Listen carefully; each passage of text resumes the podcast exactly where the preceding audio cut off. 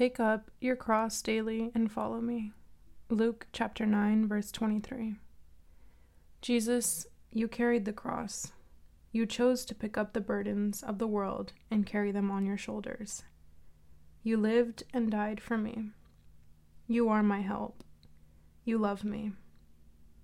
My Father gave his Son to the world he created. I was lost in suffering. He is the only one able to carry it for me. He is the only one who defeated death. Help me, Lord, to live the life you died for me to have. I am found and saved.